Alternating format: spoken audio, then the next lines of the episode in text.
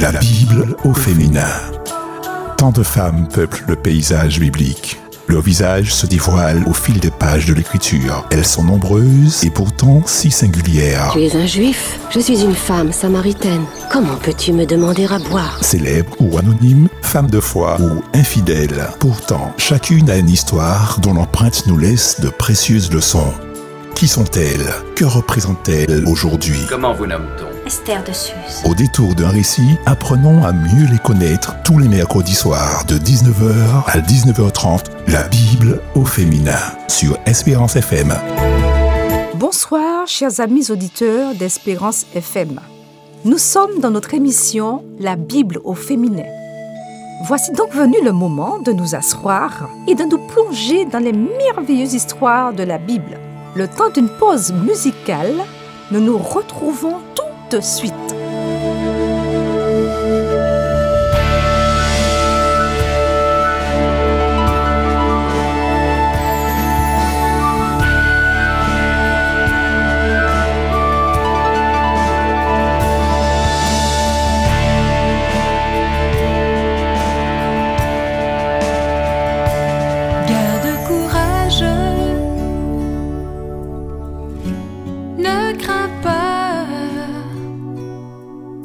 Chemin est déjà frayé pour toi. Garde courage, n'abandonne pas. Pose tes pieds sur les traces de ses pas.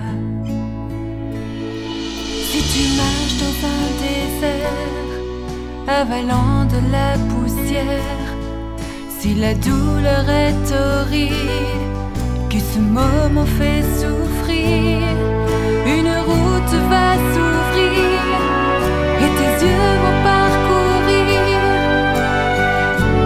la gloire qui est à venir.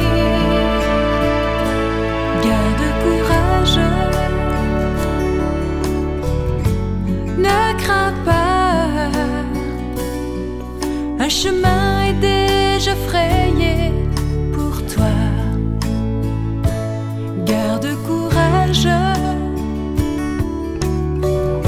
n'abandonne pas. Pose tes pieds sur les traces de ses pas. Délivré de la souffrance, racheté dans nos absences, nous retournerons ensemble,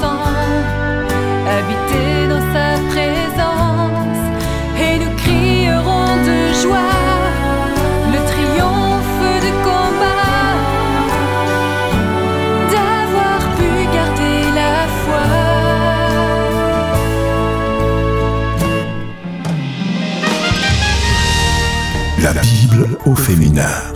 Tous les mercredis soirs de 19h à 19h30 sur Espérance FM. Aujourd'hui, nous allons nous intéresser à l'histoire de la femme, de la veuve de Sarepta. C'est bien une femme, mais c'est la veuve de Sarepta. Ce récit se trouve dans l'Ancien Testament, dans 1 roi au chapitre 17.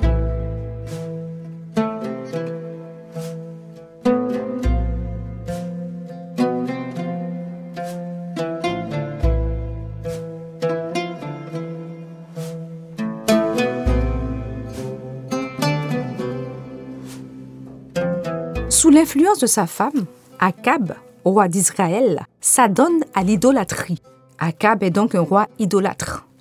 Il révère les divinités païennes de Baal et Astarté. Cette situation dramatique obère l'avenir d'Israël. Dieu va donc agir en inspirant Élie, son serviteur. S'adressant à Akab, Élie prédit Il n'y aura ces années-ci ni pluie, ni rosée, si ce n'est à mon commandement. Et vous trouvez ce verset dans 1 roi chapitre 17 au verset 1. Puis Dieu envoie son serviteur se cacher dans le torrent de Kérit. Cette mise au vert nécessaire permet à Élie de contempler chaque jour la bonté du Dieu d'Israël. Il est nourri par les corbeaux deux fois par jour. Première réflexion sur la démarche. Quand Dieu donne un ordre, il fournit en même temps les moyens pour le rendre réalisable. Cela nous permet de remarquer que Dieu ne nous demande rien qu'il ne nous fournisse déjà en puissance. Amen. Observons de même, la mise au vert a toujours fait partie de son plan pour les serviteurs de Dieu. Et on a des exemples hein, dans 1 Samuel chapitre 23 au verset 14, 1 Roi chapitre 19 verset 4, Luc 3 au verset 2. La solitude dans le désert, ou comme ici dans cet endroit retiré, a pour objectif de rendre l'action à venir plus réfléchie et donc plus percutante. La bonne question est toujours de savoir si on est là où Dieu veut que l'on soit. La sécheresse ayant sévi, le torrent ayant tari, l'Éternel adresse à Élie ces paroles. Lève-toi, va à Sarepta, qui est près de Sidon, et tu t'y établiras. Là est une femme veuve que j'ai chargée de te nourrir. Un roi chapitre 17 au verset 9. Lève-toi et va. Cette expression souvent usitée est le temps du passage à l'action. Élie se met en marche, suivant l'ordre divin. Il part pour Sarepta, sous les bords de la Méditerranée, à 110 km environ à vol d'oiseau, non loin de deux villes bien connues, au nord Tyr et au sud Sidon. De prime abord, on est surpris. Une veuve étrangère au peuple élu, habitant en territoire païen, est chargée de nourrir au quotidien l'un des plus impressionnants prophètes de l'ancienne alliance. Pourquoi ce choix? Jésus lui-même nous fournit la réponse. Luc 4, les versets 24 à 26. En vérité, aucun prophète n'est bien reçu dans sa patrie. Je vous le dis en vérité. Il y avait plusieurs veuves en Israël du temps d'Élie, lorsque le ciel fut fermé trois ans et six mois, et qu'il y eut une grande famine sur toute la terre. Et cependant, Élie ne fut envoyé vers aucune d'elles, si ce n'est vers une femme veuve à Sarepta, dans le pays de Sidon. Le texte veut donc mettre en évidence que l'action de Dieu se porte là où elle peut être entendue et reçue. La différence spirituelle se fait moins par l'apparence à tel groupe, communauté, église, qu'au désir d'accueillir la volonté de Dieu.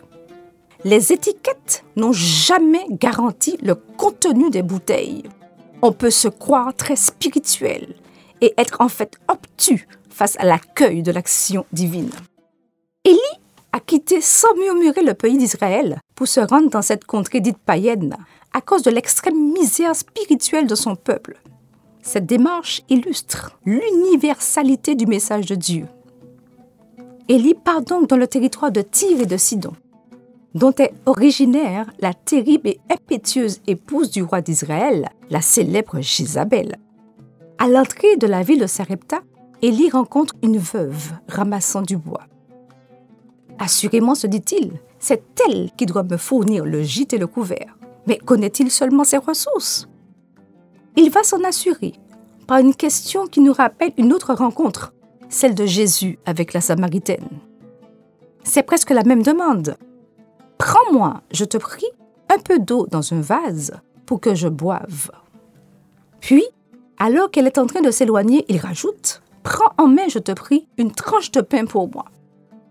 Jusque-là, elle avait pudiquement caché son dénuement. Mais devant cette demande supplémentaire, elle craque et présente sa pitoyable et désespérée situation. Par le Dieu vivant que tu sers. Je n'ai pas une galette, mais rien qu'une poignée de farine dans une couche, un peu d'huile dans une bouteille. Et je ramasse maintenant deux morceaux de bois. Je vais rentrer, je ferai un plat pour moi et mon fils. Nous le mangerons et nous attendrons la mort. Cette veuve est dans la désespérance la plus complète. Elle était sur le point de préparer son dernier repas. À cet instant, je me dis qu'Élie, à vue humaine, aurait pu se dire je me suis trompée de veuve. Je n'ai pas frappé à la bonne porte. J'ai voulu, pour aller plus vite, interpeller la première personne. J'ai été un peu trop pressée d'accomplir ma mission. Cependant, devant l'inventaire des ressources de cette veuve, l'employé de Dieu ne semble pas découragé. Il faut dire que sa foi avait pris la bonne habitude d'aller au-delà du visible. Quand on est nourri par des corbeaux matin et soir, la foi a des ailes. Élie était dans la conviction que tout est possible à Dieu. En fait, cette veuve et Élie sont dans une même situation. Ils sont tous les deux au terme de ce qu'ils peuvent faire. Cette femme est à l'extrémité de son possible. Et Élie l'est aussi par sa double demande. Avec à l'arrière-plan la pensée de la faillite spirituelle de son peuple. La suite appartient à Dieu et seule la foi va faire la différence.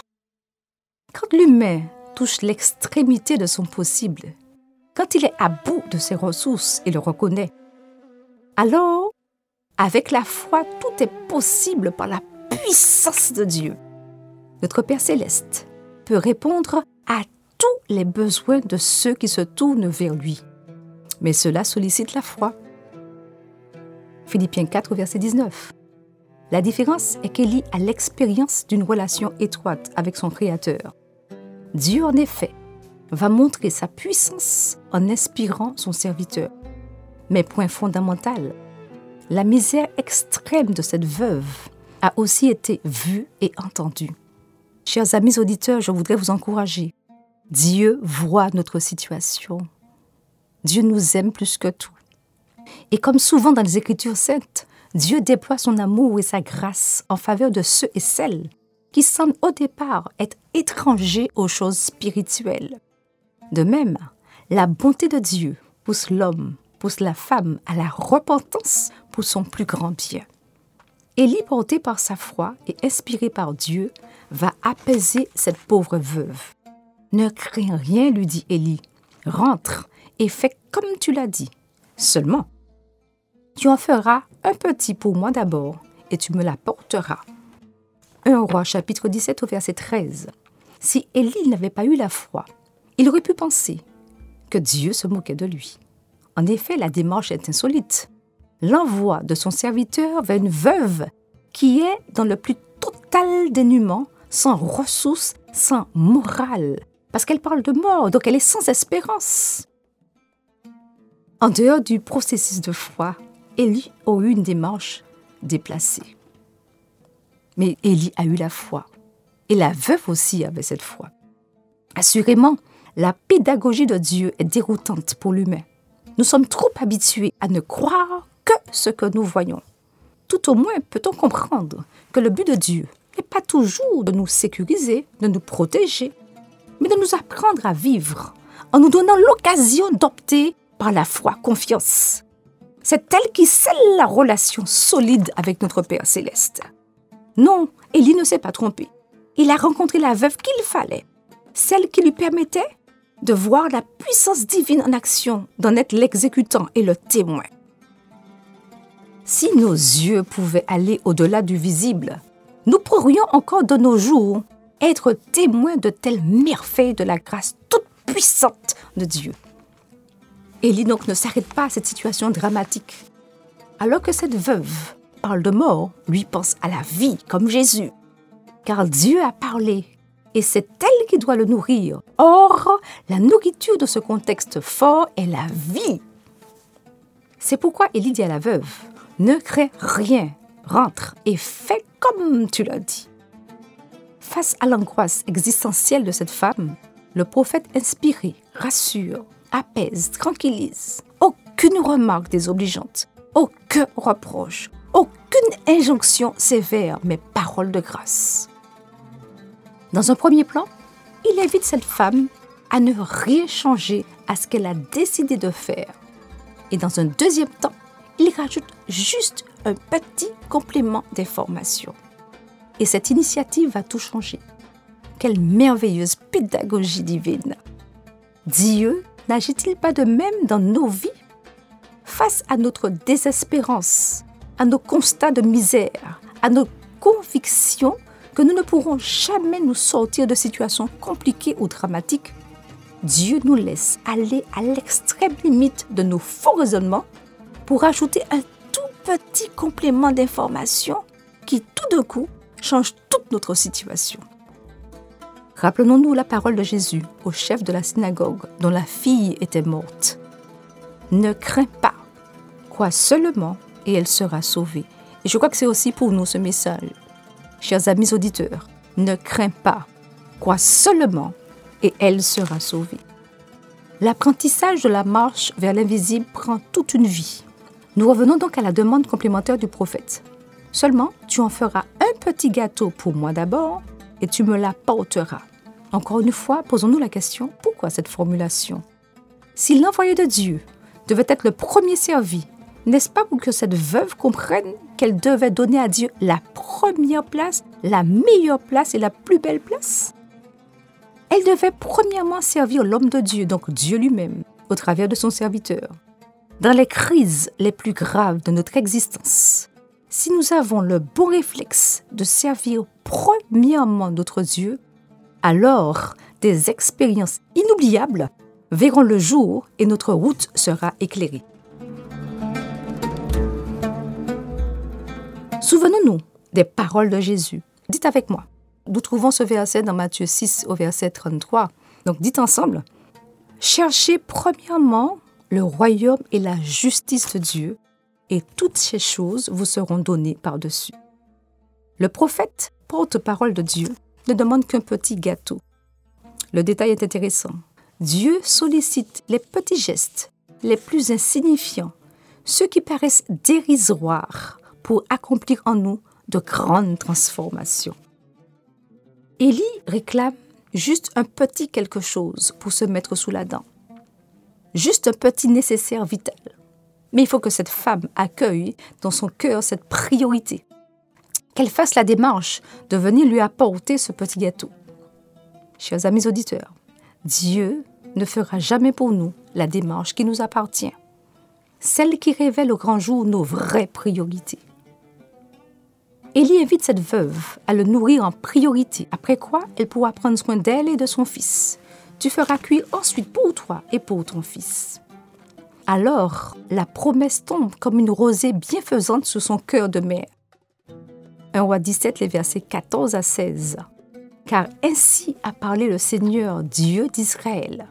La cruche de farine ne se videra pas, ni la bouteille d'huile ne diminuera pas, jusqu'au jour où le Seigneur répandra l'appui sur cette contrée. Elle s'en alla et fit ce qu'avait dit Élie. Elle eut à manger, elle, son fils et sa famille pour longtemps. La cruche de farine ne se vida pas, ni la bouteille d'huile ne diminua, ainsi que le Seigneur l'avait annoncé par l'entremise d'Élie.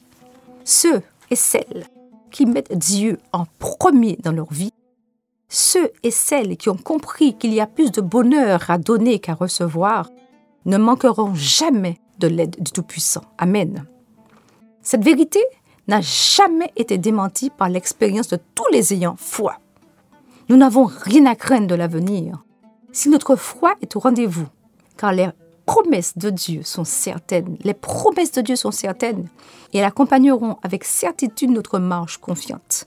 Quel réconfort, quelle force de savoir que Dieu fait concourir toutes choses au bien de ceux qui accueillent sa bonté.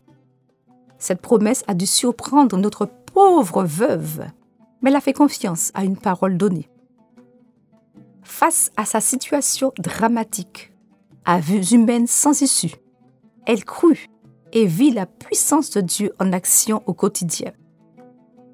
À l'instar d'Abraham, espérant contre toute espérance, elle fut un témoin privilégié de la bénédiction divine.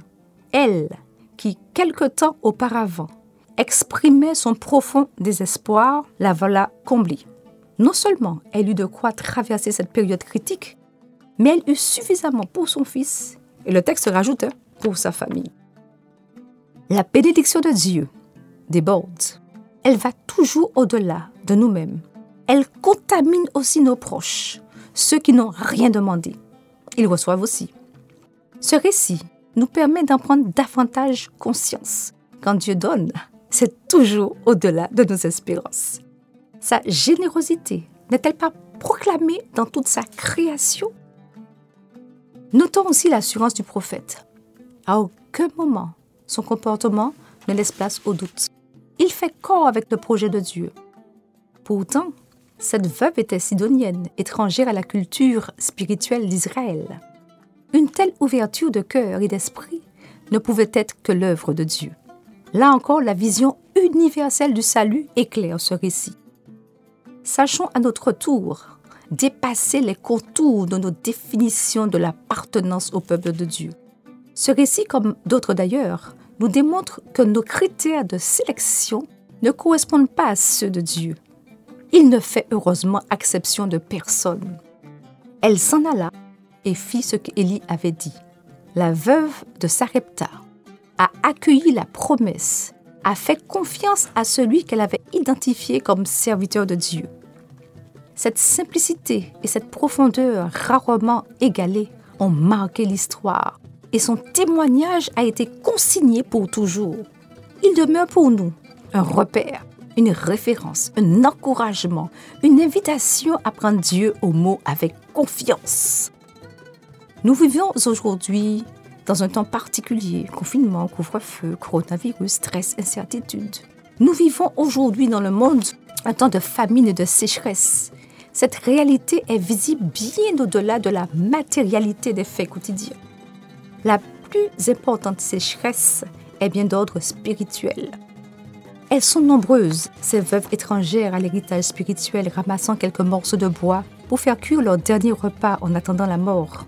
Qui peut apporter l'espérance si ce n'est que le Seigneur inspire pour transmettre des paroles de vie L'homme ne vivra pas seulement de pain, mais de toute parole qui sort de la bouche de Dieu. Matthieu 4, verset 4. Soyons ces porteurs d'eau et de pain pour tous ceux et celles qui ouvriront leurs mains et leurs cœurs. Ceux qui s'attendent à l'Éternel renouvelleront leur force. Fais de l'Éternel tes délices, et il te donnera ce que ton cœur désire. Psaume 37 au verset 4. Le psaume 37 au verset 4. Fais de l'Éternel tes délices, et il te donnera ce que ton cœur désire. J'aimerais vous encourager aujourd'hui à garder les yeux fixés sur Dieu. Toutes les fois que nous échafaudons un scénario catastrophique pour l'avenir, nous gaspillons une énergie psychique précieuse. Ce genre d'inquiétude ne peut que changer notre imagination en pensée négative, ce qui risque d'induire une mauvaise orientation dans nos efforts. Alors, au lieu d'exercer un contrôle utile sur le futur, nous aurons tôt fait de découvrir ce qu'est notre appréhension qui commande. Jésus a dit, Ne vous inquiétez pas du lendemain, car le lendemain s'inquiétera de lui-même. À chaque jour suffit sa peine. Commencez à vous créer des habitudes qui vous aideront à briser le cercle vicieux des soucis dans notre vie. Dès le matin, remercions Dieu pour le moindre petit signe de vie. Le bonjour aimable de voisin, un jardin paisible, le sourire d'un enfant, le chant d'un oiseau, observer les étoiles.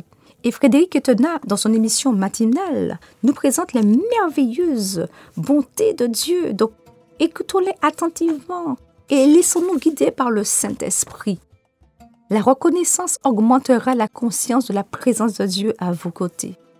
Prenez le temps de vous souvenir comment Dieu a pris soin de vous par le passé.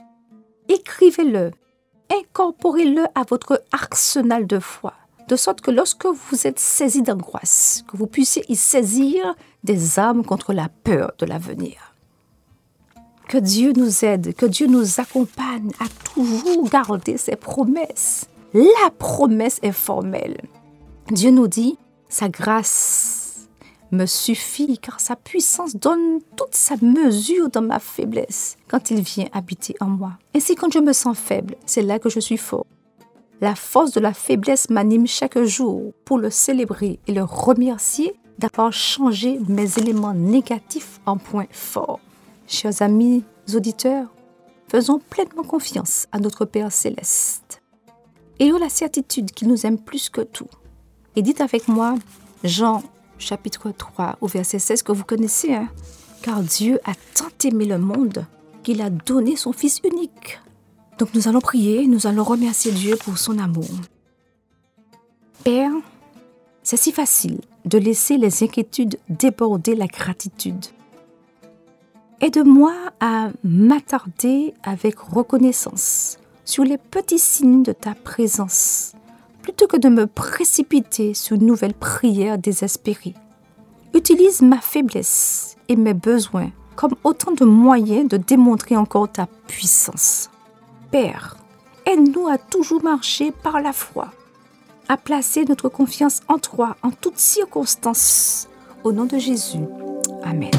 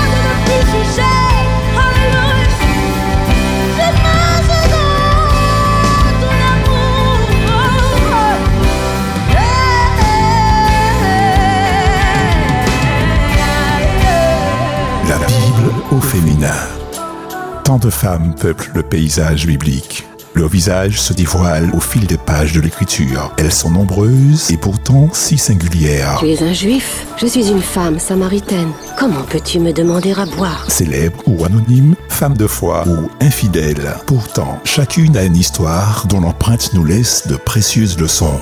Qui sont-elles? Que représentent-elles aujourd'hui? Comment vous nomme-t-on? Esther de. Au détour d'un récit, apprenons à mieux les connaître tous les mercredis soirs de 19h à 19h30, la Bible au féminin sur Espérance FM.